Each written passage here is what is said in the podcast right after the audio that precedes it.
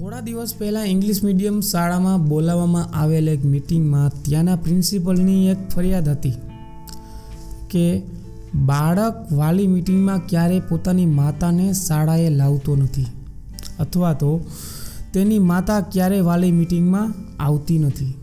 ધોરણ પાંચના તે ક્લાસના દરેક વિદ્યાર્થીઓ સાથે અલગ મલકની વાતો કરી પછી દરેકને કેવી માં પસંદ છે તે નિબંધ લખવા માટે આપ્યો. દરેક પોતપોતાની માતાના વખાણ લખ્યા હતા.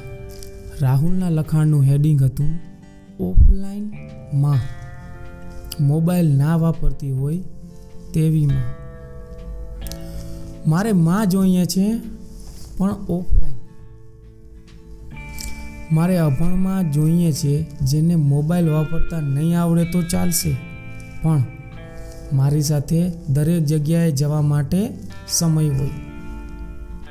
મારે જીન્સ અને ટી શર્ટ પહેરે તેવીમાં નહીં, પણ છોટુના મમ્મી જેવી સાડી પહેરે ને તેવીમાં જોઈએ છે જેના ખોળામાં માથું રાખીને હું છોટુની જેમ સૂઈ શકું.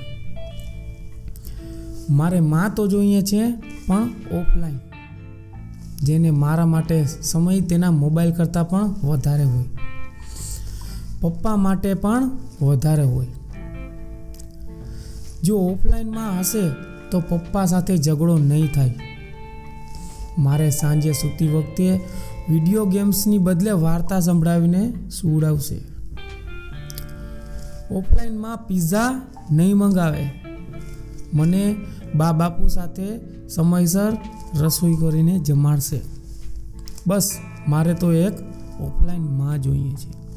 આ આજના જમાનામાં મોબાઈલ પ્રત્યે અત્યંત પ્રેમ રાખનાર માતાઓને સમજવા લાયક ઘટના છે. તો દોસ્તો, આ એક સત્ય ઘટના છે અને તમે આને જોઈને બે વસ્તુ કરી શકો છો.